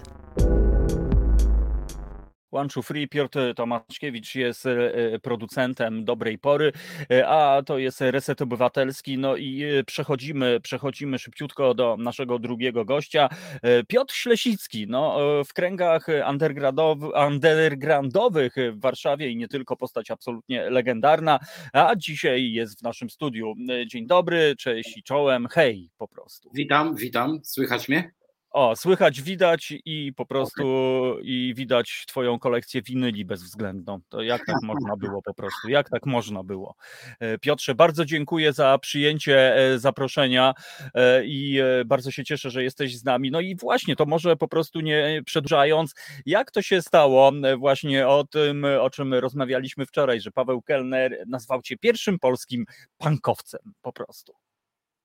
A czy Paweł, Paweł tak napisał w swojej książce, że byłem pierwszy, którego spotkał. Mhm. I, i, i, I tu wiesz, idzie taki trochę mit. Później tam tak pole, poleciała, tam efekt domina po prostu. Leci, mało tego, no parę razy z tym faktem narobił mnie e, wstydu e, pod tytułem to była, tak, to była premiera filmu Le, Leszka Gnoińskiego Underground from Poland. I ta premiera była w Koneserze mhm. z, z, dużym koncertem, tam było kilka tysięcy ludzi. Ja sobie takie bidny stoję gdzieś tam przy scenie i ten Paweł wychodzi na scenę i mówi, hej do wszystkich, witajcie, witajcie, a zobaczcie, tu z boku stoi śledził pierwszy pankowiec, śledził podnieś rękę i tam wiesz, parę tysięcy, no i, no i właśnie i to. I tak, Panie śledził, dzień dobry. Tak, po prostu. leci w świat e, E, nie będę dementował. Niech o, tak... No dobra, niech tak, już, y, niech tak już zostanie, ale myślę, że faktem jest, że rzeczywiście no, byłeś e, przy narodzinach tej kultury. Powiedz, jak to się stało, że ty w ogóle zostałeś w komunie w głębokiej e, po prostu, no właśnie, pankowcem po prostu. Skąd te zainteresowania? Jak do ciebie ta muzyka trafiła? No bo naprawdę mówimy o innym świecie po prostu. Właściwie mógłbym powiedzieć, że to dość proste, bo miałem takiego kolegę w klasie mm, i on e, pierwszy zaczął zbierać płyty winylowe. No to było, wiesz, no bardzo dawno temu. Miały mhm. jakieś tam płyty takie typu Rush, e, Leonard Skinner, Kiss. Mhm. No i któregoś pięknego razu y, kupił Boloksa. To było na początku 78 roku, czyli to można powiedzieć krótko po premierze, bo ta Płyta chyba wyszła w listopadzie, rok wcześniej, więc jeśli on ją miał w styczniu czy w lutym w Polsce, no to to była absolutna świeżyzna, biorąc poprawkę, no że wiesz, jaki net, jaki streaming, jakie tam e, jeszcze byliśmy za żelazną kurtyną, bez paszportów, bez możliwości wyjechania. I, i, i, no, i zaczęło się od tego boloksa, no i poszło no, po prostu. Mhm. No tak, no ale wiesz, kwestia imidżu, kwestia w ogóle tego wszystkiego, jak to się je, bo ja przyznam się, jestem z pokolenia harcerskiego, gdzie byłem przyzwyczajony, że czuwa i tak dalej. Później jak się panki pojawiły, e, to się tak zastanawialiśmy, jak się panki witają po prostu i tak dalej. To się tworzyła ta załoga e, pierwsza. No właśnie, jak to w ogóle wyglądało i ile osób e, było w to zaangażowanych? Bo rozumiem, że to musiało być raczej niszowe niż, niż masowe po prostu. Powiedzmy koło 100 max. Oj, to i tak jest, tak jest e, niezła, niezła załoga. E, Piotrek, a jak ty, ty trafiłeś, bo tak, no, wi, widać cię na fotografiach zespołu Kryzys po prostu, no, jak, jak ty trafiłeś właśnie tam? po prostu na scenę, żeby no, słuchaj, ja byłem, byłem, byłem, byłem załogantem i yy, w związku z tym, że nas było tak mało, mhm. E, to, to jak się spotykaliśmy, to się spotykaliśmy. No. I, I, wiesz, no dla mnie niczym niezwykłym było wtedy spotykać Roberta Brylewskiego, Pawła Rozwadowskiego, e, Tomka Szczecińskiego, Tomka mhm. Lipińskiego, mhm. wiesz, to oni, oni byli z załogi, no po prostu. To, to byli kumple. E, a, a wracając do pytania, jak się, jak się to stało, że zostałem kryzysem? E, bardzo często wpadałem do Magury, oczywiście, bo Magura miał mnóstwo płyt winylowych. On, e, on i Kazik e, to były dwa źródła wtedy w ogóle muzyczne, punk rocka i reggae. Innych nie było, no, bo radio tego nie puszczało. No, ta muzyka w radiu nie istniała. I, i, I często bywałem u Magury i on mnie zainfekował czymś takim jak ska. Specials, beat, selector, no przy okazji tam też e, różne inne historie.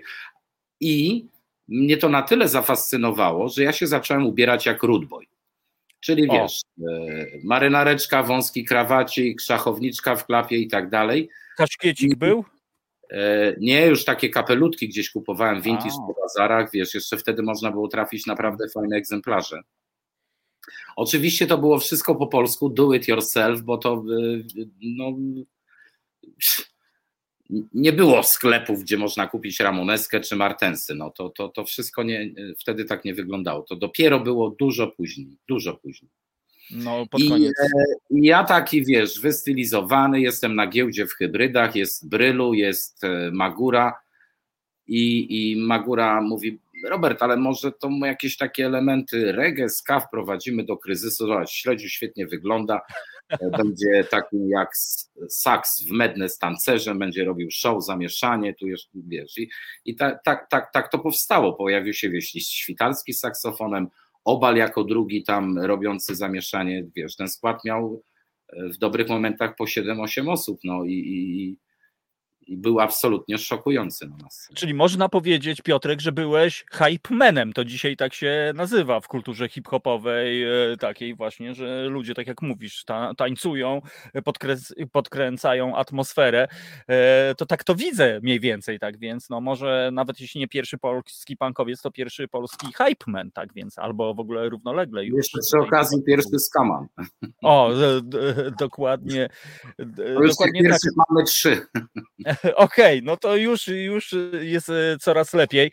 No, no i właśnie, a jak, jak ta kultura się przyjmowała? No bo e, e, no wiadomo, dzisiaj to już wszystko wiadomo, że reggae, punk, że to, to się zazębiało, ale wtedy to nie było takie oczywiste.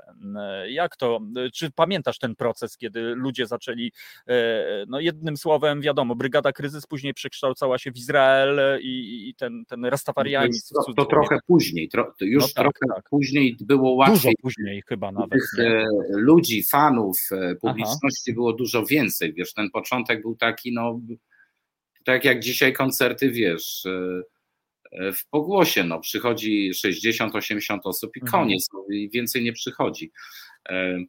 Kryzys wykonał ogromny skok dzięki temu, że zainteresował się tym zespołem Jacek Olechowski, no, czyli młodszy brat ministra, i Jacek naprawdę zaangażował się w to całym sercem i, i, i jako człowiek z radia i dość mocno osadzony wtedy w tych strukturach, zespół, zespół, który grał dla 60 ludzi, wypchnął e, na bardzo głęboką wodę, bo e, ja z tym kryzysem pamiętam e, koncerty, gdzie, gdzie my graliśmy dla, dla kilku tysięcy ludzi. No to, to, to, to był przeskok, wiesz, absolutny. Mhm. No i, i, i jednocześnie jakby przetarcie e, szlaku dla następnych.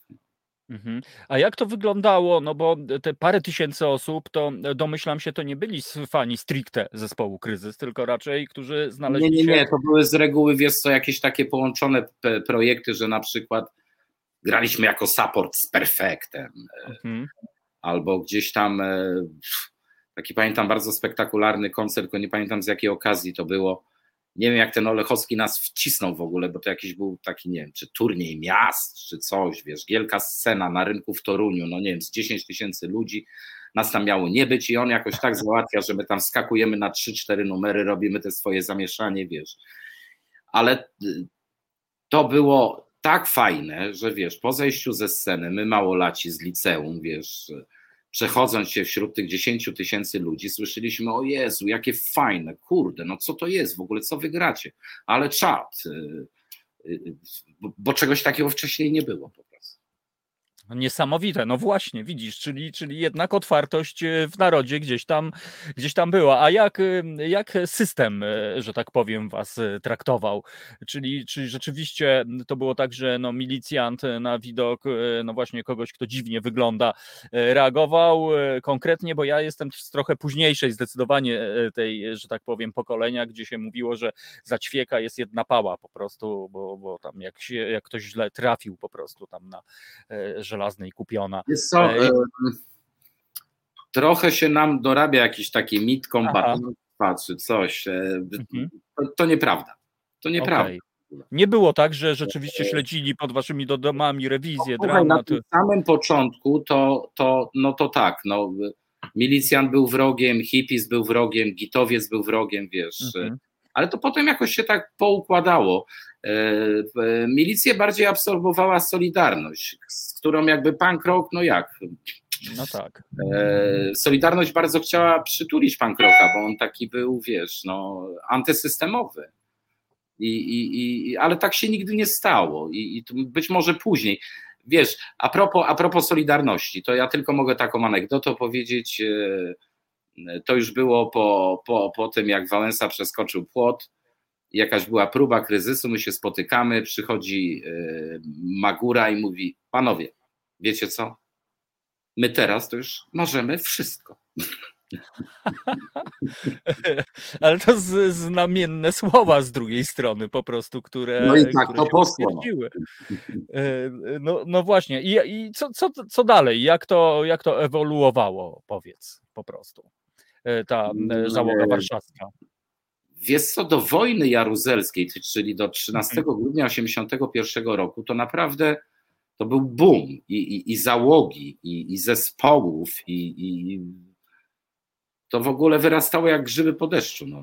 To, to wiesz, każdy z załogi y, zakładał zespół. No. Mhm. A to jest właśnie niewiarygodne, Piotrek, no bo przypomnijmy, że to były czasy, kiedy nie mieliśmy komórek, telefonów, yy, znaczy telefony by mieli nieliczne.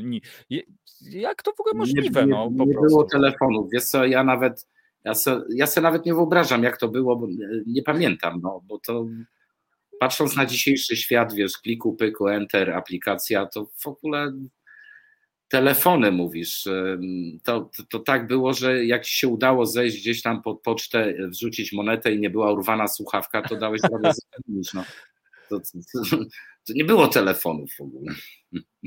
No, e, mówi się, że w Warszawie były dwa takie centra. E, remont z jednej strony i z drugiej strony hybrydy. Czy, czy, czy były jeszcze hybrydy, jakieś inne? Hybrydy były deczko później. Aha. Właściwie jedynym centrum e, tej pierwszej fali to był, to był remont i Riviera, no bo to jakby były dwa miejsca i trochę tak podwójnie zarządzane. Na, na dole była inna mhm. ekipa, na górze inna, ale to, to tak, remont Remont z Rivierą to było absolutne centrum wszechświata punkowego e, wtedy.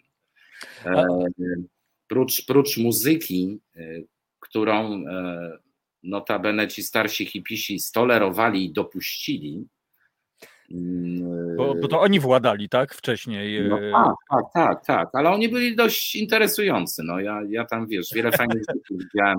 Na spotkaniu z Polańskim albo nie wiem, tam na spotkaniu z Gomułką. E, albo oglądałem The Great Rock and Roll Swindle, który nigdy nigdzie nie leciał, bo Sid chodzi z fastyką i w Polsce e, mhm. ten film wtedy nie mógł polecieć, był ocenzurowany. E, tam takie jakby zakulisowo no, działy się fantastyczne rzeczy. No, dla mnie młodego człowieka, no to wow. I przy mhm. okazji jeszcze ta muzyka i całe nasze towarzystwo. Te towarzystwo zaczęło tam przychodzić coraz ludniej, coraz ludniej, coraz ludniej pod remontem, na murkach, na, na polach mokotowskich, na ławkach, w wakacje koczowali pankowcy po prostu. Wino, piwo, śpiew i tak dalej. No. Okoliczna no, tak, tak. knajpa, już zapomniałem jak ona się nazywała. E, e, ja mam ulubiona, pytanie. Ulubiona. Ulubiona, dokładnie. No, tak, byłem tak, dwa razy. Ulubiona. Mazowsze to już druga ekipa tam tych młodszych tak. pankowców, dezerterów, ksennów i tak dalej. Oni do Mazowsza. Jak to brzmi, młodszych pankowców. Ja mam pytanie od e, Baju Baj do ciebie, Piotrek. E, jak traktowałeś wówczas e, punk rocka? Czy to była towarzysko-rozrywkowa opcja, czy, czy gdzieś tam duchowość, czy, czy taka, wiesz, powołanie, misja, droga po prostu? Jak, czy w ogóle myślałeś w ogóle o tym? Jak to, jak to było? Przewrotnie odpowiem. Wiesz, pankowcem jest się całe życie. Ja do dziś mam e, parę par glanów, e, martensy, undergroundy, wiesz. Mam czarną ramoneskę, białą ramoneskę, mnóstwo t-shirtów punkowych. No po prostu pankowcem jest się chyba do końca. No. Mhm. No, rozumiem. W takim razie myślę, że wszystko jest jasne. I z drugiej strony też filozofia, tak jak wspomniałeś, do it yourself, prawda, że, że to jednak chyba zostajesz człowiekiem, z człowiekiem e, do końca. A e, no właśnie, jak te imprezy w remoncie wyglądały? Czy to były spotkania stricte towarzyskie, gdzieś tam muzyka w tle, czy, czy były coś, no bo my jesteśmy przyzwyczajeni, że dzisiaj na przykład są jam session, e, gdzie, gdzie można się na scenie właśnie, gdzie ktoś mniej znany z bardziej znany może się spotkać. Czy coś takiego w ogóle e, było w tamtych czasach? Czy raczej, jeśli już granie, to e, koncert taki regularny po prostu? Na samym początku nie było grania. Mhm. E, niejaki Andrzej Turczynowicz, który ma wspaniałą ksywkę Amok, on puszczał i do, do niego dokoptował Magura, tam też Kazik przynosił płyty puszczał muzykę, która po prostu w eterze nie istniała. To były jakieś tam środy czy czwartki i, i, i przychodziło 50, 100 pankowców, dobra, browary, muzyka cudowna, której nie możesz nigdzie indziej usłyszeć. E, był jeszcze wolumen i na wolumenie ci, ci starzy handlarze też czasami mieli płyty e, punkowe, no to mhm. wiesz, to było bardzo drogie. No ja, ja, ja byłem, wiesz, uczniem liceum i płyta kosztowała tak w przeliczeniu mniej więcej około 6 dolarów, a mój tata ciężką pracą zarabiał 20 dolarów, czyli rozumiesz, to było jedna trzecia pensji mojego starego. No. Więc te płyty to w ogóle się tak jakoś kombinowało, wiesz, kupiłem jedną, zamieniłem się na drugą. E, to przyjechał Jerzyk, który teraz gra w kulcie, bo miałem fajną płytę, przywiózł mi swoją płytę i, i, i, żeśmy się wymienili. I ta, i ta, i, a głównie się je przegrywało na kasety. No tak, e, czyli mówimy tutaj o takim e, pierwszym sound systemie poniekąd gdzieś tak, po prostu to powiedziałeś. No, niech, niech ci będzie. No. Sprzęty mieliśmy żałosne. No ja to miałem takiego kaseciaka Grundika. Mhm. A powiedz, no ja też, ja miałem Kaprala akurat y, takiego, polska wersja na odpowiedź, y, polska wersja na y, Grundiga. Rzeczywiście, no pamiętamy do dzisiaj, zresztą z Krzyszkiem Pankiewiczem dzisiaj gadałem o kasetach, na których, na których no właśnie jest zawarte archiwum. Powiedz, ty masz kasety z tamtych czasów, masz jakieś takie unikatowe historie nagrania z koncertów, czy, czy gdzieś tam to przeleciało, czy raczej skupiasz się na tym, co widzimy za twoimi plecami po prostu? Wiesz co, ja, ja jestem już e, po dwóch rozwodach i dość często się przeprowadzałem, więc to mi gdzieś tam e, zaginęło w ferworze walki życiowej. No i, i głównie skupiam się na wenylach. Coś jeszcze zostało takich e, różnych tam ciekawostek. Mhm. A, a pamiętasz zespół Fornit? Fornit to był pierwszy zespół Pawła i muszę mhm. ci powiedzieć, że właśnie przez te spotkanie opisane w książce, e, jakoś tak żeśmy się zakolegowali. On ten e, Fornit dość szybko założył, znalazł tam, wiesz, jeden był z Ochoty, dwóch z Saskiej Kępy, bo to tak było. No. I, mhm. i, i jakoś zrobili ten zespół i na pierwszym koncercie, który on zagrał w swoim liceum w Potockim w Wilanowie, oczywiście byłem, tam była prześmieszna sytuacja, bo mm, e, Misiek, Misiek, który e, do dziś teraz gra w dabie, jest świetnym perkusistą, no wtedy był tak młodym adeptem tego instrumentu, że no tak spanikował, że nie był w stanie uderzyć w bęben. A to była mm, taka impreza, taki bal e, na sali gimnastycznej, no i tam miał grać jakiś taki zespół klezmerski i Paweł e, jakoś uzgodnił z panią dyrektor, czy on, bo on ma taki zespół, czy można zagrać dwa, trzy numery. No i, no i ten misiek za nie mógł i, i, i e, ten klezmer, starszy gościu mówi, a co wygracie? On mówi, no to wiesz, takiego rock'n'rolla, takiego on ma raz. On mówi, tak? Tu, tu, tu, tu, tu, on to świetnie, dobra. Nie? No i, i chyba pierwsza piosenka była lepsza kiła od Iła. I, i, I jeszcze nas tam tych takich, no jego kolegów, pankowców zaproszonych. W ogóle jak weszliśmy, to już było zgorszenie na, tej, na tym balu. I tam wyskoczyliśmy. Pamiętasz, który to był rok, Piotrek? Gdzieś tak? Wiesz co, myślę, że to była zima 79 roku albo, al, albo początek 8, ale chyba się koniec 79 roku. To, to 40-latek w telewizji wtedy hulał po prostu. I, i tak. I, I Zaura.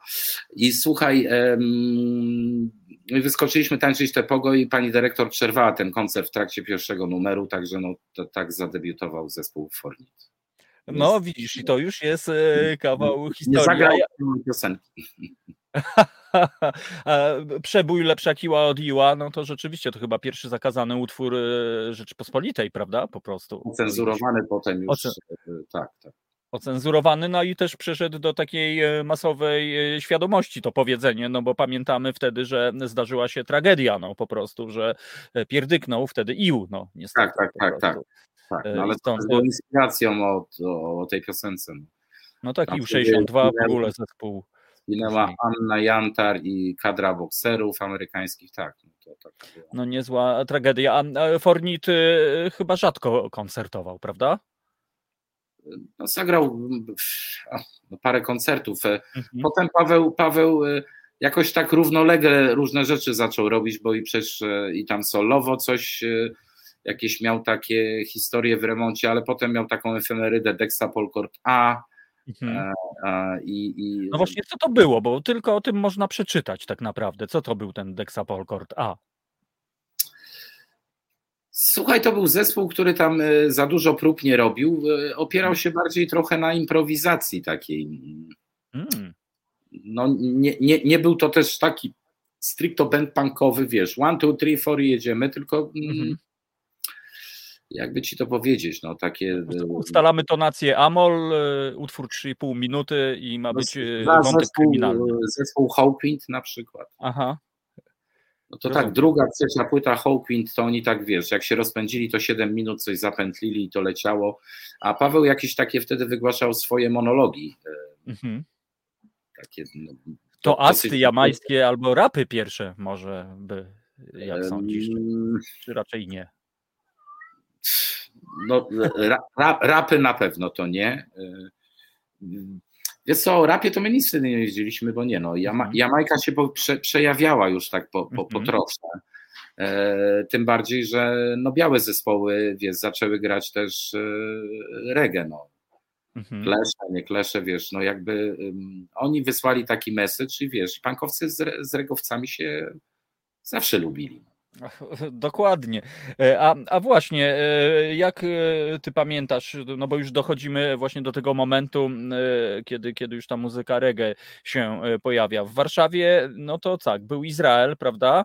Był mhm. DAB i, i, i mnóstwo takich, powiedzmy, mało znanych zespołów już osiedlowych, takie, które gdzieś tam, nawet taki ja z kolegami gdzieś tam sobie już na Grochowie gdzieś tam pykaliśmy, ale mhm. rzeczywiście, myśląc o tym warszawskim reggae, no to mm, pamiętam dwa bendy. No, Izrael, który już mocno leciał duchowo, rastafariańsko i Dab, który, no, u którego nie było za bardzo słychać dża, e, słowo Babilon się nie, nie pojawiało. Powiedz, czy, czy były jakieś antagonizmy w tamtych czasach, czy raczej to, to raczej były tylko kwestie stylistyki? Znaczy na początku to były antagonizmy na wesoło. No, Magura uwielbiał przyjść na koncert Tiltu i stanąć z tyłu gdzieś tam za, schowany i krzyczeć kryzys, kryzys, ten, kryzys, kryzys. Oczywiście. To było śmieszne, nie? Natomiast antagonizmy, y, no mogę Ci opowiedzieć na przykład o takim antagonizmie, bo wiesz, tutaj y, zacząłeś samą audycję od y, mojego serdecznego przyjaciela i, i z tym przyjacielem też miałem tak, jak już zostałem tym kryzysem, w tym składzie mieliśmy zagrać koncert, to było w Pudle na Narbuto. I tam też przyszła e, załoga pankowa. I e, mój serdeczny przyjaciel e, w tamtym dniu podszedł do mnie i powiedział tak: Śledziu, nie podam ci ręki, bo ty nosisz jakąś szachowniczkę. Ja jestem pankiem. I słuchaj, że oni się przygotowali wtedy, bo obrzucali nas jajkami. No. Po prostu Uuu. robili nam totalną kanonadę z jajek. I jak widzisz, potem e, Paweł jest e, współtwórcą Izraela. No to tak, tak się fajnie wtedy to mieszało. No to jest e, niesamowita historia. A w ogóle skąd właśnie Paweł Kellner się wziął po prostu? A w jakim sensie? Ale w sensie w no, Izraelu? Nie, nie, w sensie właśnie takim e, to, towarzyskim. On był po prostu od zawsze, tak, w tej załodze, że tak powiem. Czy, czy on się jakoś tam objawił? Będziemy się tu licytować, czy ja byłem w marcu, a jasne, a ktoś jasne, tam, jasne. Wiesz, to jakby tak, byliśmy w załodze. Mhm.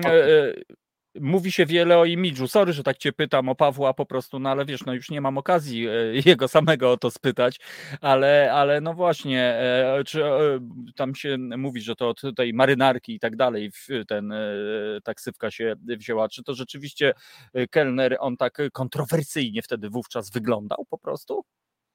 No wiesz, świat wtedy był dość taki, y, Aha. ogólnie rzecz biorąc, szary. No my, my, my, nas na ulicy pokazywano palcami, no bo byliśmy mhm. inni.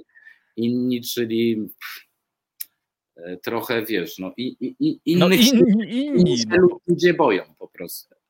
E, to prawda. No, a czy w związku z tym nie miałeś, nie było jakichś takich, no bo tak, o milicji mówiliśmy o systemie i tak dalej, ale byli w, te, w tamtych czasach jeszcze gitowcy pod koniec lat 70. E, i na początku 80., no, którzy byli takim trochę mentalnym ormo, no mam wrażenie po prostu.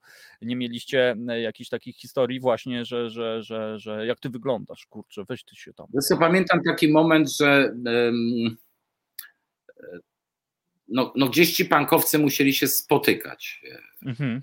Czyli to były takie jakieś pomysły e, w tamtym czasie, a, a jeszcze przy okazji, wiesz, no pankowiec, no to wiesz, wiadomo, czym się kojarzy jeszcze wino, piwo, jointy, papierosy.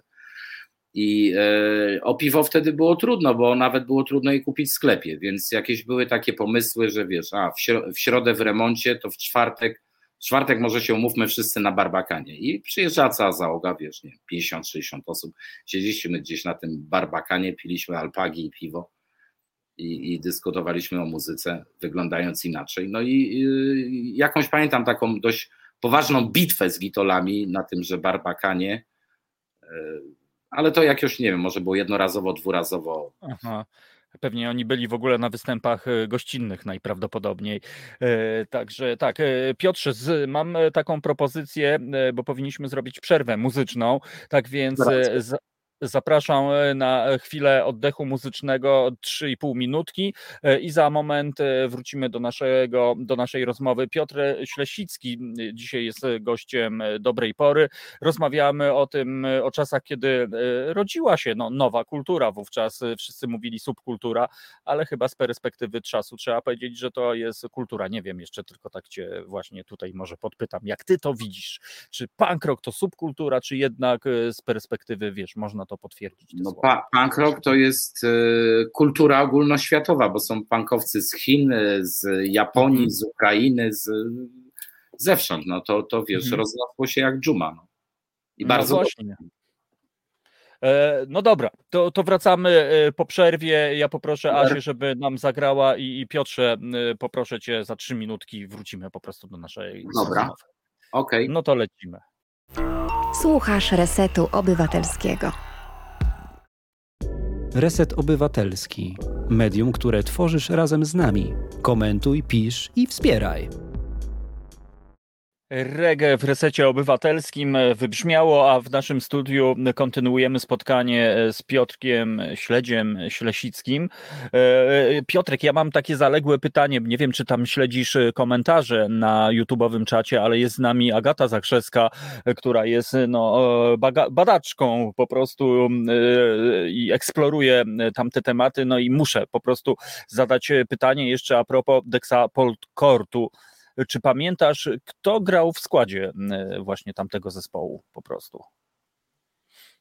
Kto tam się. E, wydaje mi się, wydaje mi się, że mm, na pewno pamiętam taki koncert, który się odbył w Poście. Post to była taka miejscówka przyklejona do remontu, takie mniejsze miejsce, które, którą prowadził słynny kultowy Henryk Gajewski, co to ma e, kupę materiałów i zdjęć i nie chce się z nimi e, do dziś podzielić. No. Niedobrze. Są takie, są takie typy na świecie. No Bernie Rhodes też ma kupę fajnych rzeczy, Klesza czy alternatyw i tak Jak dalej.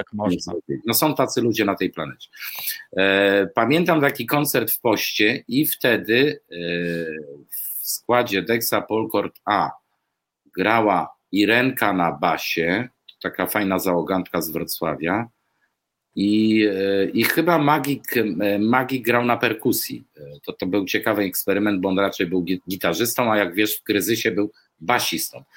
I na pewno wtedy grał na perkusji i, i, i no Kellner jak zwykle fajnie sobie tam improwizował. Co za, co za historia. No właśnie, skoro e, Kellnera cały czas e, przywołujemy, no bo jednak trudno się pogodzić e, z tym. No ale cóż, na początku lipca rok na bagnie i, i koncert specjalny. Powiedz coś o tym. Um, tam będziesz po prostu na pogrzebie, po prostu. No tam będzie nas parę osób śpiewało. Mm -hmm. Na pewno ja i na pewno Krzysiu Chojnacki, czyli Zygzak scenny. E, może jeszcze coś na miejscu wypali ciekawego, bo, bo zobaczymy. No jest to ostatni skład Deutera, z którym Paweł koncertował, więc e, fajnie wskoczyć e, do gotowego projektu, który wiesz, ma obcykane wszystkie numery i tak dalej. Jako, żeby ten e, projekt był bardziej interesujący, to e, doszedł jeszcze nowy element, e, który w takim środkowym deuterze, w tym 87, 8 również istniał, czyli saksofon. Na saksofonie będzie grał Marcin, który prowadzi fantastyczne miejsce w Warszawie, punkt 77, gdzie można przyjść, słuchać punkowych wenyli i, ja tam często wpadam, robimy wymianki, podmianki. Sama inicjatywa powstała, wiesz, jakoś na pogrzebie Piotrek Rybson, jak przemawiał, to tak powiedział, że no, a to jeszcze pandemia, wiesz, i tak przyszło mnóstwo ludzi, że no nie możemy się dzisiaj spotkać, może spotkajmy się w Pawła urodziny. I faktycznie teraz 8 czerwca było genialne spotkanie nad Wisłą, ale też e, jakby z tego spotkajmy się i te urodziny i tak dalej, powstał taki pomysł, e, Magik do mnie zadzwonił i mówi, e, słuchaj, zrobilibyśmy jakiś taki koncert dla Pawła wspominkowy i wiesz, w pierwotnej wersji miało to być właśnie teraz 8 czerwca, no tam nie wiem, zagrać 4-5 mhm. numerów, ale w międzyczasie jakoś dogadał się z Żabą, czyli, czyli Jackiem Rzędzianem, który jest właściwie prezesem, dyrektorem wszystkim w Rok na Bagnie, I, i, i, i, I on powiedział: Tak, to jest bardzo interesujące, dam wam najlepszy czas. No i to nas zmobilizowało w ogóle, że wiesz, no jakie cztery numery już w tej chwili mamy obcykanych e, prawie 20. No. Mhm. Czy to będzie e, materiał e, taki przekrojowy, deuterowski od samego początku do końca? Czy, to czy... będzie materiał przekrojowy, deuterowski od samego początku, dokładnie tak. E, na pewno nie będzie ani numerów Izraela czy Maxi mhm. Kellner, no to też były wiadomo, no, przecudowne rzeczy, ale skupiliśmy się tylko na, na deuterze. No tak, no Maxi Kellner... tam stare perły takie, wiesz, no co to nawet Paweł ich ostatnio na koncertach nie grał, więc to już naprawdę będą takie stare rary. Nie uchylisz rąbka na razie po prostu. Czy tam no, troszeczkę? No, no wiadomo, klasyki, no pistolet, totalna destrukcja od 40 lat, Instrukcja. E, beton M3 i tak dalej, i tak dalej. Ale ekstra. E, e, Piotrek, a ty masz jakiś taki utwór punkowy? No już chciałem najpierw spytać o, o z repertuaru Deutera, który, który zapadł w pamięci, ale tak bym rozszerzył. Czy jest jakiś taki utwór, który, który cię zaczarował, który cały czas gdzieś tam ci wybrzmiewa, albo który jest dla ciebie po prostu ważny? Szczególnie ważny? Nie odpowiem na to pytanie. Mam Aha. wiesz, kilka tysięcy płyt winylowych i głównie zbieram punk rock i reggae. Aha. No nie jestem w stanie odpowiedzieć na to pytanie. No okej, okay, dobra, no to e, zostawmy. A powiedz, jak ty się zapatrujesz na, na punk rock e, Anno Domini 2021 po prostu, czyli na to, czy, czy w dzisiejszych czasach tak naprawdę poza stylem, no bo, bo no umówmy się, w tamtych czasach punk rock poza muzyką, stylistyką, no był jednak, wydaje mi się, chyba no, filozofią życia, przynajmniej no, dla wielu osób. Czy, czy to dzisiaj jest prawdziwe tak naprawdę? Czy to ma sens w ogóle tak naprawdę po prostu w dzisiejszych czasach? E, bo ja sobie patrzę na amerykańską scenę i tak się czasami po prostu zastanawiam, czy oprócz tego, że to jest ekspresja, fajna muzyka, dynamika, ale czy, czy, czy w tym rzeczywiście jest gdzieś ta, ta walka z tym systemem? Jak ty to widzisz po prostu dzisiaj? No wiesz, punk rock to się stał komercją, no, patrząc na takie giganty jak Green Day, przyjeżdża do Warszawy i ma, wiesz, pełny narodowy, no taki jest dzisiejszy punk rock. No.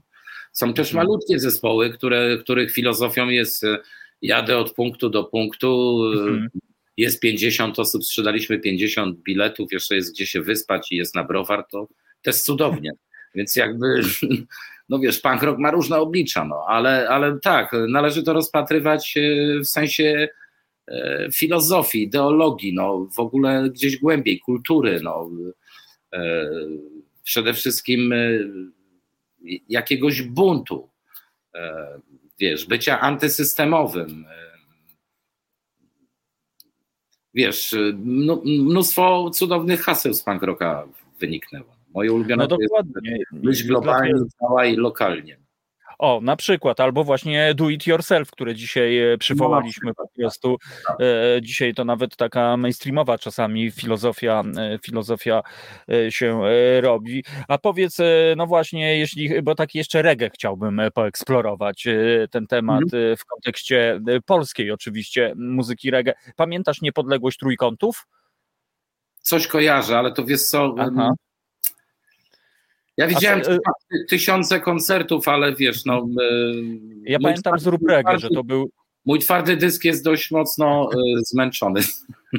I, I, jeszcze spytam ciebie o postać Sławka Gołaszewskiego po prostu. No to kultowa, wybitna postać. No, Czaro... No jak ty go widzisz w ogóle? Czy to był kosmita, czarodziej, filozof, wizjoner, artysta, pisarz? Nie wiem. Wszystko, co, to był wszystko, co powiedziałeś, pasuje. A, a jak on się... Był też fajnym kumplem i, mhm. i no wiadomo, że wiesz, no takich dziwaków jak, jak Sławek czy ja, no co łączy? Muzyka, no po prostu mm, wiesz, moje, moje całe życie to, to muzyka. W tej chwili zawodowo nie, no bo e, już dawno pokumałem, że wiesz, no Kazik czy Muniek może być jeden, a, a reszta, no co, no za piwo. No ja już jestem duży, muszę jakoś, wiesz, zarabiać, więc e, taką mam filozofię zawodową, no music, no problem, e, tylko, tylko for fun a ja jeszcze w to wierzę, y, ja głupi, naiwny, ale, ale no cóż, jeszcze mam, y, może, może się kiedyś uda. Y, Piotrek, a, a pamiętasz czasy Fugazi, bo przecież nagle na mapie Warszawy pojawił się klub z kosmosu, można by powiedzieć, po prostu klub, który wyglądał niesamowicie, w którym działy się rzeczy niesamowite, no to ja muszę ciebie podpytać, no bo ty tam przecież działałeś, no. Co, jeszcze tutaj... taką piękną plakietkę byłem tam szefem baru. Człowieniu po prostu. No to to już żeś szargał psychikę zupełnie. No czyli wiesz, no miałem ten zaszczyt i przyjemność być tam e, codziennie, no, wi, wi, widzieć wszystko.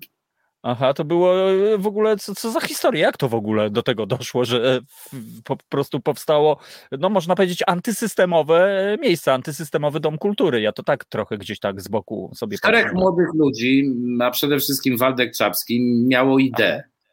I zrobili taki, wiesz, eksperyment, y, miesiąc koncertów, y, codziennie grał zespół. Codziennie. Hmm. Poniedziałek grał Dżem, we wtorek grał Kult, w środę grał ktoś. No w ogóle Czegoś takiego nikt wcześniej nie zrobił i to w ogóle za, zadziałało.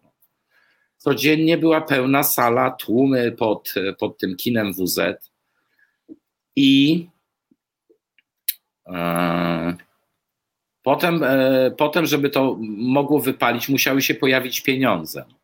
Więc chłopaki się dogadali z innymi chłopakami i, i, i wiesz, i tak powstał klub. No, o tych innych chłopakach nie będę mówił, wiadomo co. No. I, e, ale też wiesz, no to był taki czas zaraz po transformacji, wiesz, jeszcze ma, mafia to latała po wszystkich lokalach i tak dalej. Ten klub przeżył tylko jeden sezon tak naprawdę, czyli od wiosny do, do, do, do zimy. I koniec. I koniec. No tak, to, to Natomiast e, faktycznie tam był koncert codziennie. Tam wszyscy z branży i nie z branży, młodsi i starsi przyjeżdżali, spotykali się gadali, powstawały nowe pomysły, to może ty zagrasz z nami, a ja z wami. No to, to, to w ogóle niesamowita historia. Niesamowita.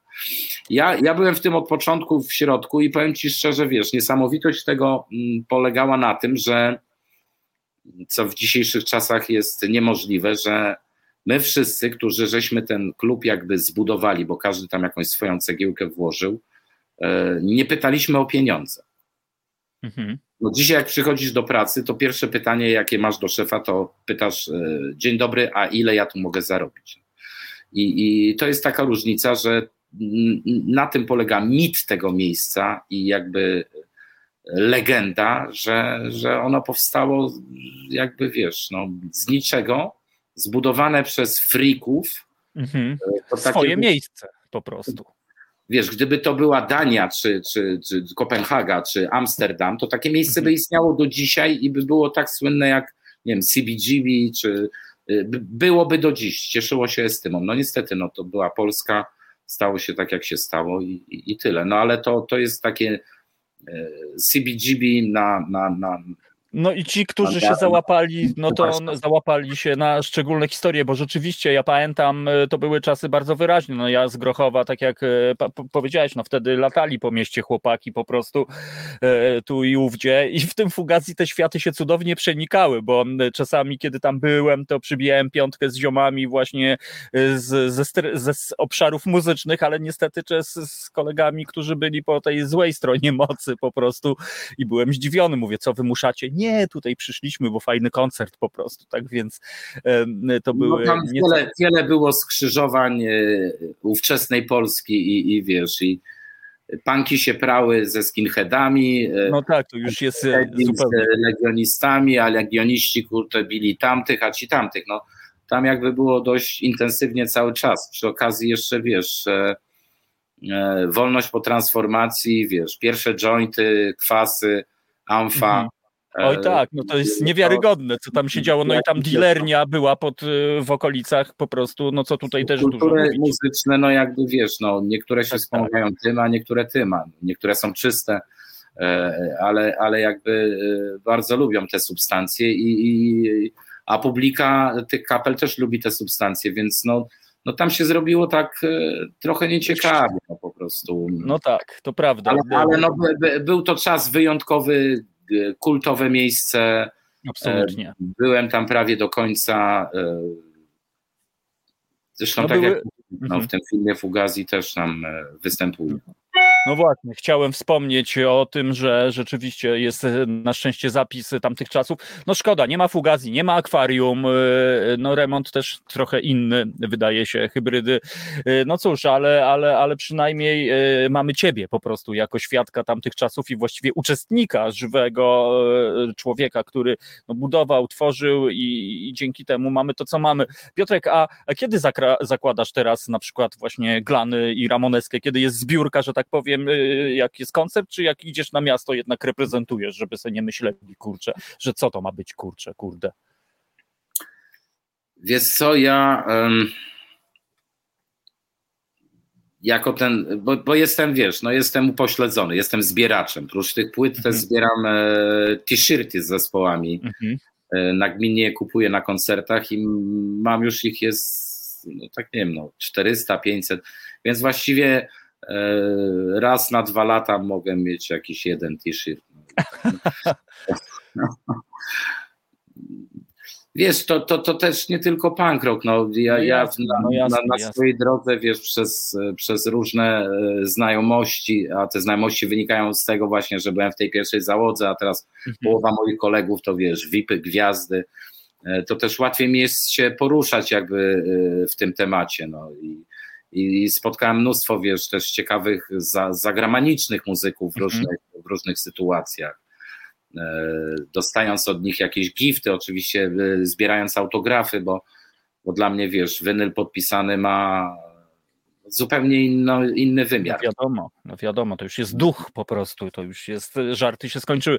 Piotrze, powolutku musimy niestety kończyć nasze spotkanie, ale ja myślę, że to będzie część pierwsza po prostu i, o, i za jakiś czas byśmy tak wrócili, mówi, no. no bo tutaj tak to już powiedziałeś no. ciekawe historie o tych tak, spotkaniach. Znaliśmy tylko tak. No tak, no to przelocik, jak to, jak to tutaj przywołam słowa Pawła Kellnera, że właśnie, no, że to przelocik taki, no ale no i, no i jak tutaj w, w godzinę godzinę można wcisnąć po prostu historię kilkudziesięciu właściwie lata, właściwie czasu, który mnie najbardziej tak naprawdę interesuje, czyli narodziny nowej kultury w takim e, kraju smutnym, e, szarym, jak kim była Polska po prostu w tamtych czasach. To było po prostu niewiarygodne. W imieniu słuchaczy Piotrek Strychalski napisał kapitan Strafford. Dziękujemy za dzisiejsze spotkanie. No i Piotrze, ja, ja pozwolę po, pozwolę się przypomnieć po prostu na ciąg dalszy, no po prostu tutaj. Dobrze, no jesteśmy namówieni. Piotra. Bardzo Ci dziękuję, wszystkiego dobrego po prostu i na sam koniec, ile Ty tam tych płyt masz tak gdzieś tak na oko, bo tak... tak... Ostatnio robiłem remanent, no tak 2,5 tysiąca, no wiesz co, w mieszkaniu jest trudno więcej mieścić, więc e, tak e, Dobrze. jak kupuję nowe, to, to staram się te starsze jakoś tam, wiesz, no, tak. Rozumiem, że my, jak kupuję nowe mieszkanie, to kupujesz je od płyty. No to tego tak. się. Szukam, tego się... szukam loftu takiego z tysiąc metrów. O, dokładnie, na winyle. Wszystkiego dobrego. Piotr Śledziu-Ślesicki był e, naszym gościem. Dziękuję za tę niezwykle barwną, kolorową e, opowieść. No ale sami słyszeliście z Piotrem, e, spotkamy się jeszcze. Tak więc, kochani, dobra pora powolutku dobiega do końca. Bardzo dziękuję za to, że byliście. Bardzo dziękuję za wszystkie komentarze komentarze, e, wspierajcie, dajcie e, suby i łapingi górne. Dziękuję producentowi naszego dzisiejszego programu i przypominam, że o 19 e, Tomek Piątek, no a o 21 w Radiu Koncao Piwnicznik Artystyczny to wbijajcie po prostu, a jutro też taka prywata, radiowy obiadek w Radiu Koncao, gdzie oczywiście... Reset Obywatelski. To był program Resetu Obywatelskiego. Subskrybuj nasz kanał na YouTube, obserwuj na Facebooku i Twitterze.